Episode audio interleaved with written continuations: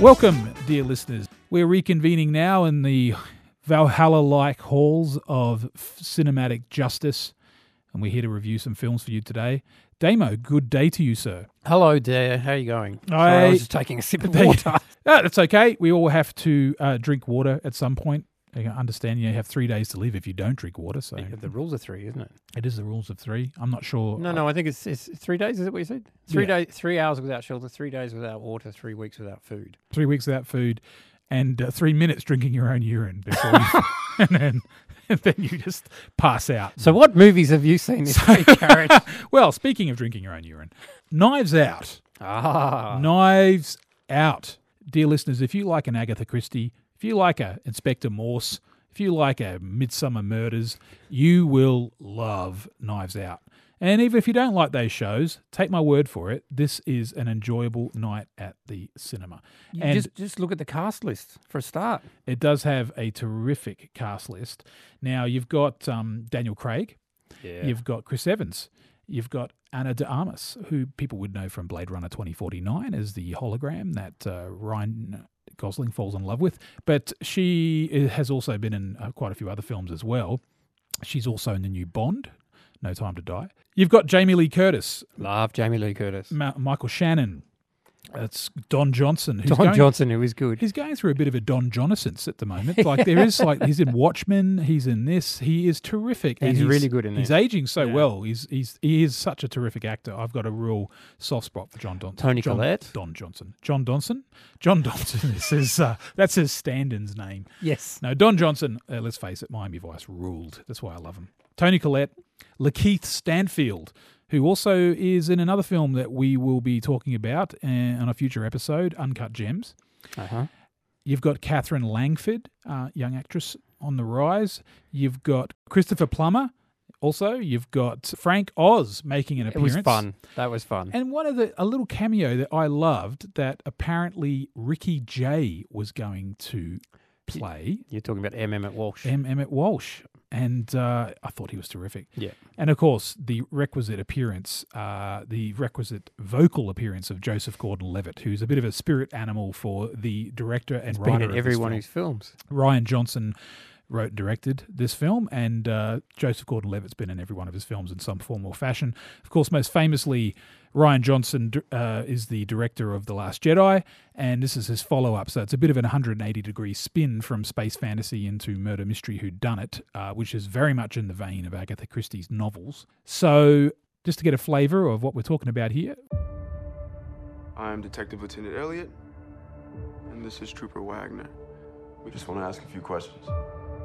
We understand the night of his demise, the family have gathered to celebrate your father's 85th birthday. How was it, by the way? The party? Pre my dad's death? Oh, it was great.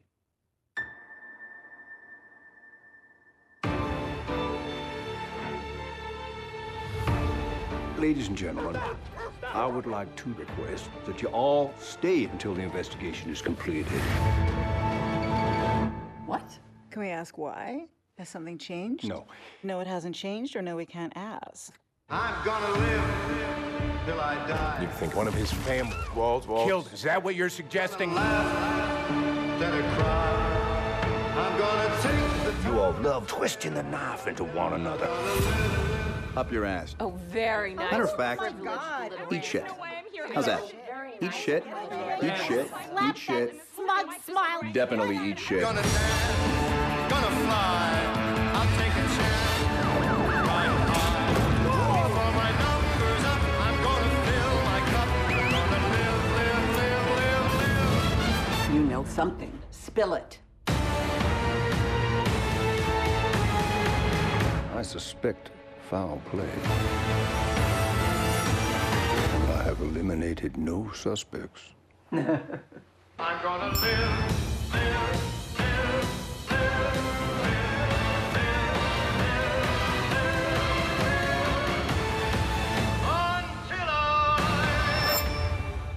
It's a twisted web. We are not finished untangling it, not yet. What is this? CSI KFC?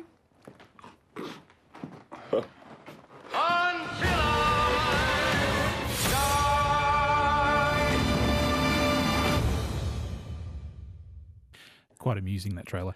Um, well, I, th- I like the CSI KFC. The- CSI KFC. Yeah, Chris Evans, who you heard uh, telling his family members to eat shit, he's playing very much against the type we've been, well, so R- used Ransom to. Ransom is his name? Ransom, yeah, and uh, great name. Yeah. And I I just, I, I really enjoyed this. But basically, the setup is uh, wealthy crime novelist. Look, as as per usual, if you want to remain totally spoiler free, then you go watch the film, which is playing pretty much everywhere at the moment, and then come back and hear the review. But wealthy crime novelist, or skip forward 30 seconds, it's up to you. Wealthy crime novelist Harlan Thrombey, in, played by Christopher Plummer, invites his family to his mansion for his 85th birthday. The next morning, Harlan's housekeeper finds him dead, apparently having slit his own throat. Or did he? Or did he? An anonymous party hires a private detective named Benoit Blanc. Daniel Craig. Played by Daniel Craig in full foghorn leghorn mode. Or Shelby Foote, the historian from uh, Ken Burns' uh, documentary series, The Civil War. If you've ever heard anyone with that sort of drawl, apparently Shelby Foote is who he based it on, but it's so thick. And it, it look, I have to admit, it did take a little bit of a of, of depressurizing, or, was a bit of an airlock, if you want to call it that, for me to go through and wait and then acclimatize to that accent. Because Daniel Craig is the most British thing I think that exists. You're so used to him as Bond. Bond, exactly. It's so distracting at first. Like you're just like, oh, I, I- had to sort of get into the groove a little bit. It didn't take me long because I he was enjoying himself. Yeah. and that's Yes. clear. So I was all right. Isn't let's it- go. Isn't it funny how much that can actually make a film, how much it can actually make it better when the actors are actually having That fun? all of them seem to have it, be having a ball. It's really weird. they- but they've all got nice, juicy roles. Yeah, they've to- all got juicy roles. They've all got.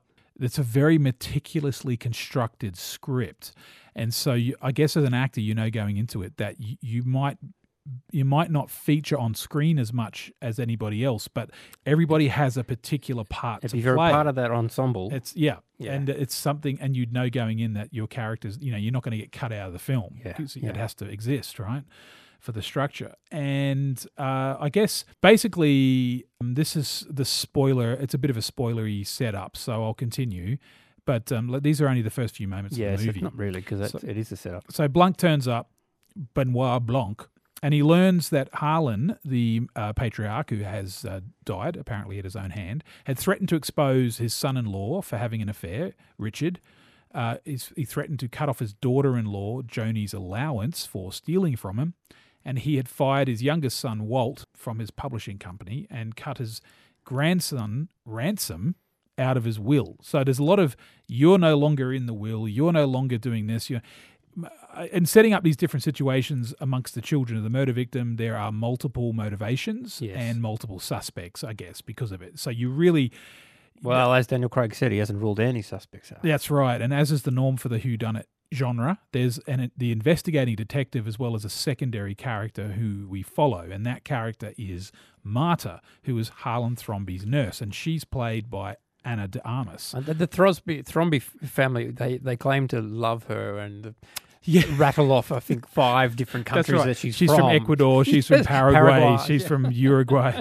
Yeah, it's it's. They clearly love her. Yeah. She's a family member. Yeah, and so we follow Marta's retracing of the previous night's events, and it's through this plot device that the film then shifts from being a whodunit into being a Hitchcock style thriller, Mhm. and then it shifts back to a whodunit at the Because we even end. have a chase scene too, don't we? Uh, yeah, I think they refer to it as the stupidest car chase.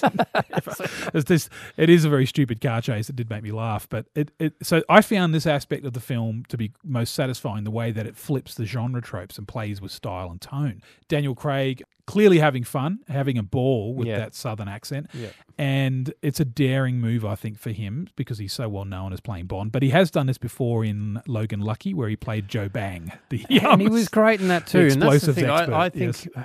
you look at him in Bond and think, oh well, how hard is it to play Bond? You just kind of do that Mm. that thing that Bonds do. But then you compare him to the other Bonds. He's my favourite Bond. Oh, okay. So I like what Logan Lucky's good Mm, fun, mm. and this is just a, a delight. Yeah, I, I actually I think out of all the Bonds, I probably like Timothy Dalton. The he's yeah, I like Timothy Dalton. I'll he still only had speak two to you. films. Yeah. Yeah. Roger Moore. I like Roger Moore's arched eyebrows, sleazy, kind of gross. I guess uh, they are of their time, though, vibe, aren't they? um, So if they you are were, if you time. were, if I was ten years younger Yes. or t- twenty years younger, then It's like how old were you when you first watched Bond? But then, because Yeah. Daniel Craig is the one that brought us back to where Bond is now. he's sort of as I think it's Michael Mann once used this phrase, but uh, to describe Tom Cruise in Collateral. But he's rough trade in an expensive suit, Yeah. and that's kind of what Yeah. Daniel Craig is as Bond. Let's get back to Knives Out. though. Yeah. Rian Johnson's previous film was Last Jedi, so he loves clearly playing in his own sandbox. I think apparently Last Jedi took four years to make for him.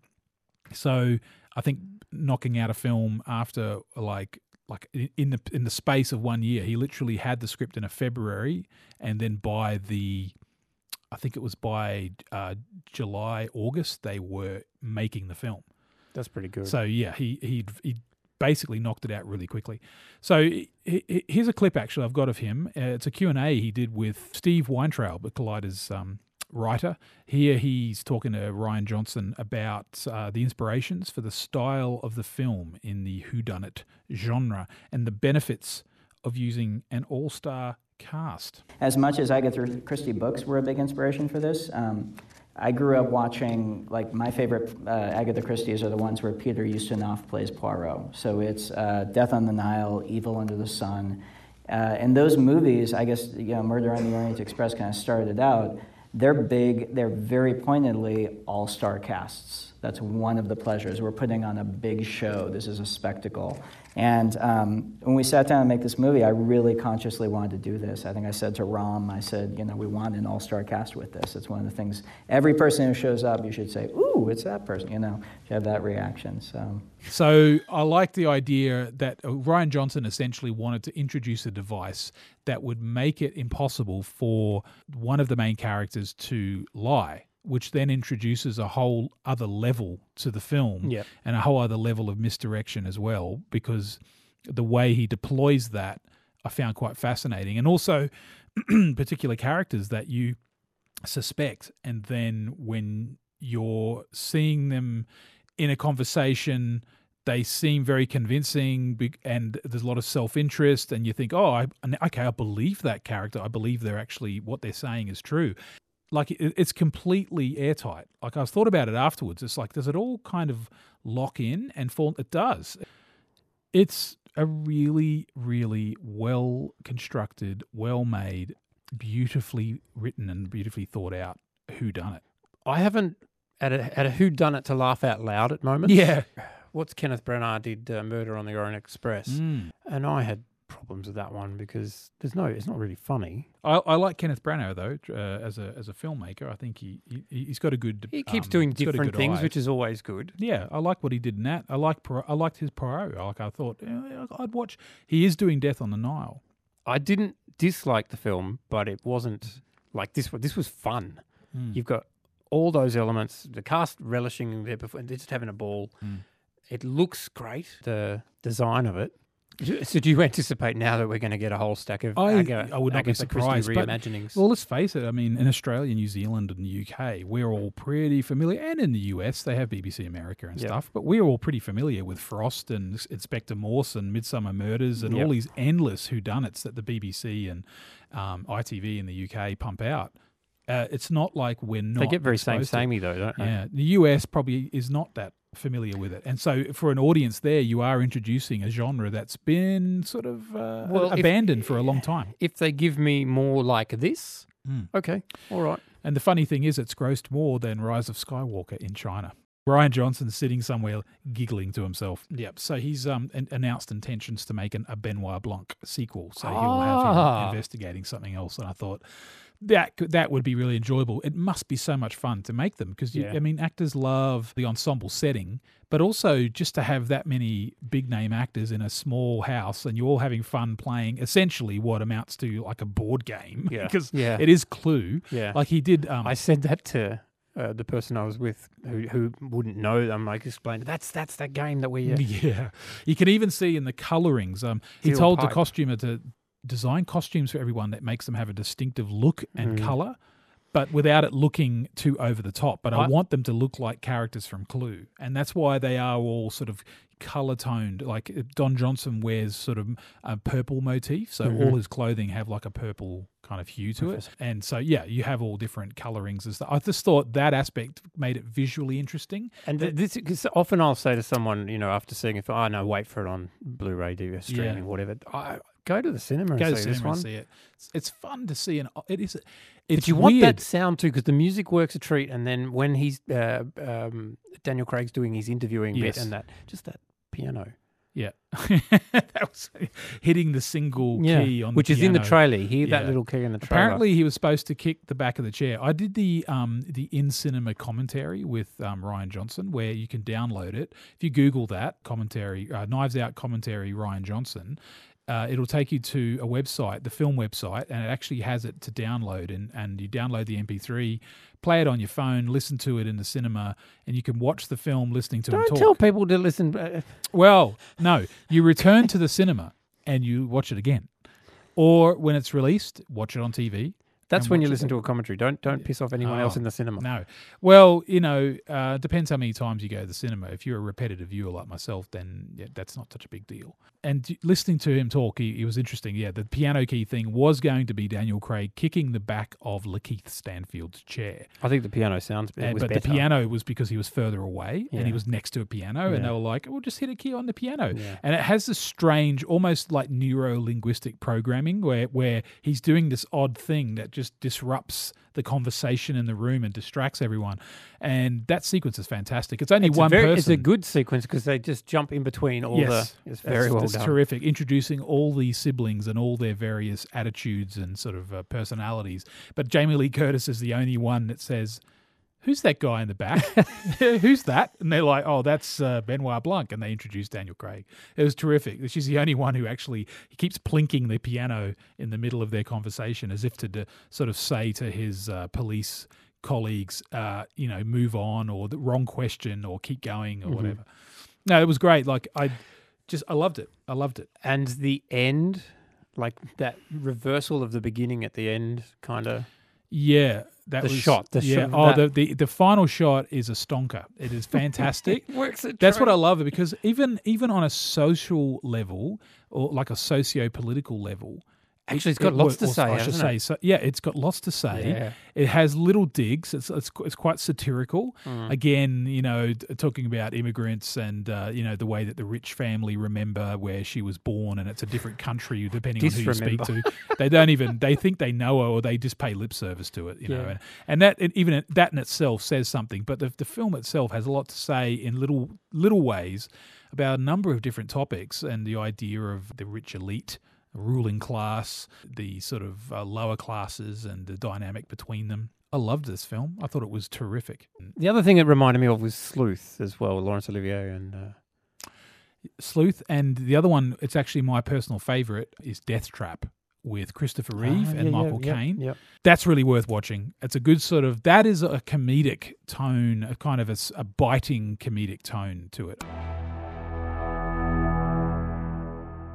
Recommending older films that you may not be acquainted with. We're going to coin this. This is actually going to have a name. this will be. You, you can actually name it, Damos. This That's is this a classic corner. this is classic corner. That actually, you saying that will be the the jingle now. I'll just put that. I'll just edit that out and put it in at the start.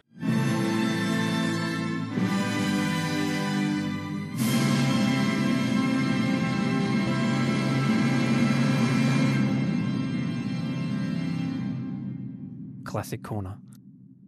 Classic Corner is our recommendations of films you may not be acquainted with, old movies, vintage films, classic films, but films you need to know about. And because they usually share DNA with movies that are made today, because Yeah. filmmakers are inspired, they are invigorated by films from the past.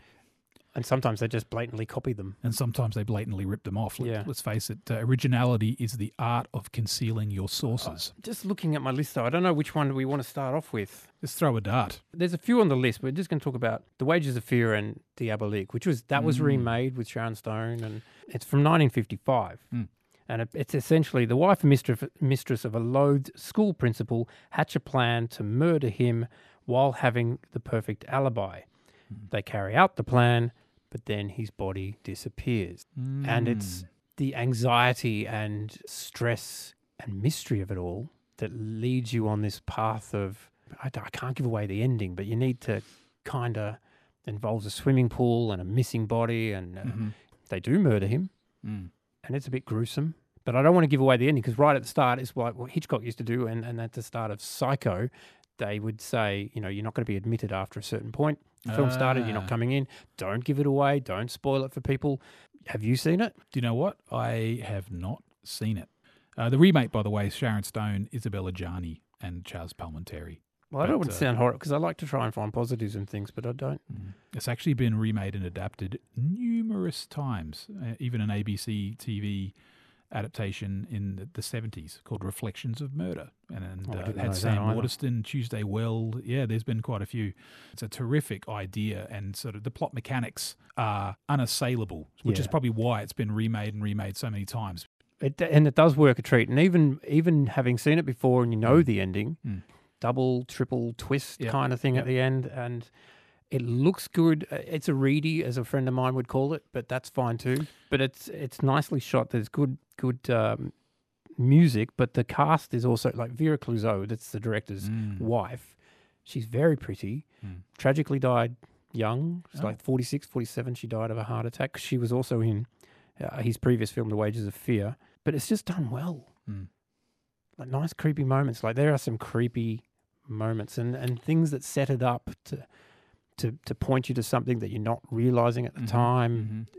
I like clever filmmaking. Yes. Yeah, which does tie in with But- uh, Knives Out a bit. It does. Hitchcock came out in 60, 1960 with Psycho. He done all these Mm-hmm. big, beautiful Technicolor films. Clouzot comes out with this film, Diabolique particularly, stark black and white, contrast high, looks good. So Hitchcock makes a black and white film Mm. against everything he's done. It's huge, goes well. But it's interesting that I know that they compared him to the Hitchcock, Clouzot, to Hitchcock, but nothing I can find in any of my Hitchcock books, which is a bookshelf in itself, mentions it other than the Stephen Rebello, Alfred Hitchcock and the Making of Psycho, and that's mentioned in passing a couple of times here. Mm. So I'm not sure whether there was actually a rivalry between the two of them.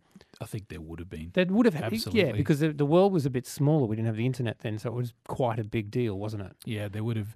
I, I just don't think that there could be a fi- that filmmakers with those, that many similarities. There would certainly have been um, a bit of an admiration fan fan club going on between them. I mean, surely. I mean, I know that there was between like the '70s movie brats that came out, like Spielberg and William Friedkin and Francis Coppola. They all loved the French filmmakers. Hitchcock had a different relationship with them, though. Of, you know, he started in Britain. He started well. He made the first talkie in Britain, but he also Blackmail. yeah, blackmail, and um, he spent years directing in Britain before he moved to the states. So he would have, a, I think, his awareness of French filmmaking would have probably been more than American filmmakers. So But he, I, I'd. I'd say that he may be influenced, but he didn't certainly copy them Mm. uh, at, at any at any. I think it was probably the opposite. I would Mm. say that, well, it's always a bit of a shared inspiration, really, isn't it? It's you, one inspires the other, and you kind of, it's like um, Woody Allen's obsession with Ingmar Bergman and Yeah. how they actually de- developed into a close friendship, but they did kind of inspire each other and pushed each other. I don't see. Alfred Hitchcock having many friends. I don't know. I just get this impression of him being a- Yeah, a, solitary kind of. all the books I've read about him, I don't recall there were many close, close friends of his. I think his closest confidant was Alma, was his wife. Yeah, and and Patricia, his daughter, was Yeah. she's a lovely person. So Mm. I'm not going to say too much more about that than other than seek it out. It is Mm. available. It's out there to, to, to purchase, so you can find that to watch. He's done a couple of films like the murder. The murderer lives at number forty and number twenty one is a good Mm. early. That's like 1940s French. It's quite That's his first film. clever, I guess so. Mm. Uh, Le, Le Corbeau, which is uh, I think the Raven, something like that. This is fun, but the Wages of Fear is the one that strikes me as a really. Good, it's two and a half hours long, and Hmm. it's it's okay, I did not know that. guys transporting. Like, there's a mine disaster off. You're in this poor Yep. poor South American town. And there's a Mm. mine disaster o- over the hills and far away, and they Mm. need to transport nitroglycerin to put out this fire over the mountains and this this rocky terrain. So they hire these guys to drive. You know, and nitroglycerin it's temperamental, Yes. to say the least. Yes, So- and we don't set off on the journey for an hour into the film. so you get to know the characters. You get to get But you this- get in the- deep with them. Yes, Yeah. and the thing is, there's a number of different versions out there, but that's the one to find. It's, the Mm. it's the two and a half hour. There's a slightly, even a slightly Mm. longer one, but it's not even a director's cut. So the director's one is two hours twenty nine or something like that. Hours 29. Wow. I'm I'm actually going to I have I've watched William Friedkin's Sorcerer.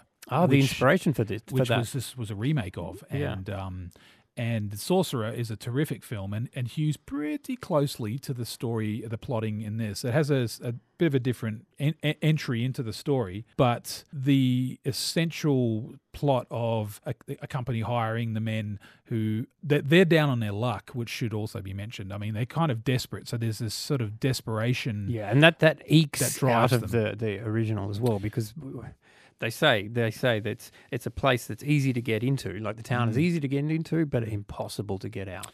and they drive these two trucks over mountains, and the trucks are loaded with nitroglycerin. And and if anyone's not familiar with nitroglycerin, it's a kind of a clear liquid, but it's so combustible that all you got to do is shake it, and it could Yeah. it, it would explode. And it only takes a very small amount to make a, a huge amount of damage. So um, there's incredible tension. So you essentially, it's a character. It's a sort of it's a it's a character piece where they are literally traveling on vehicles that can explode at any moment. And Yeah. th- because of that, you're just constantly tense. And, and you are uh, tense because you're like yeah. a passenger with them. Mm. Yves Montand is in it, and he's he's really good. Mm. Um, the the other cast members, I you know, I'm not going to rattle off. Other than Vera Clouzot was in this as well. The Wages of Fear, Mm. like it's in the title.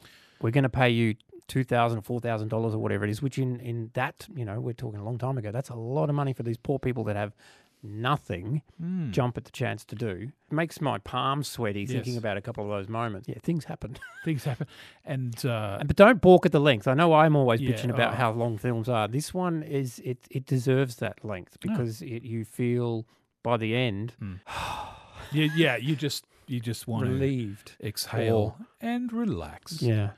So that there, that's my classics corner. Seek Mm. out his uh, Hen- Henri Georges Clouzot.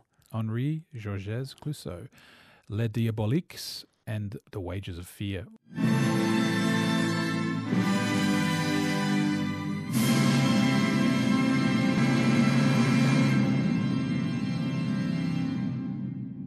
Classic corner.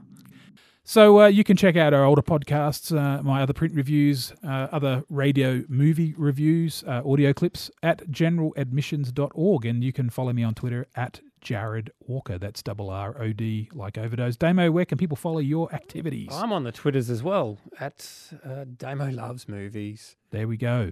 Have a good one. And uh, we will talk to you next time. See ya.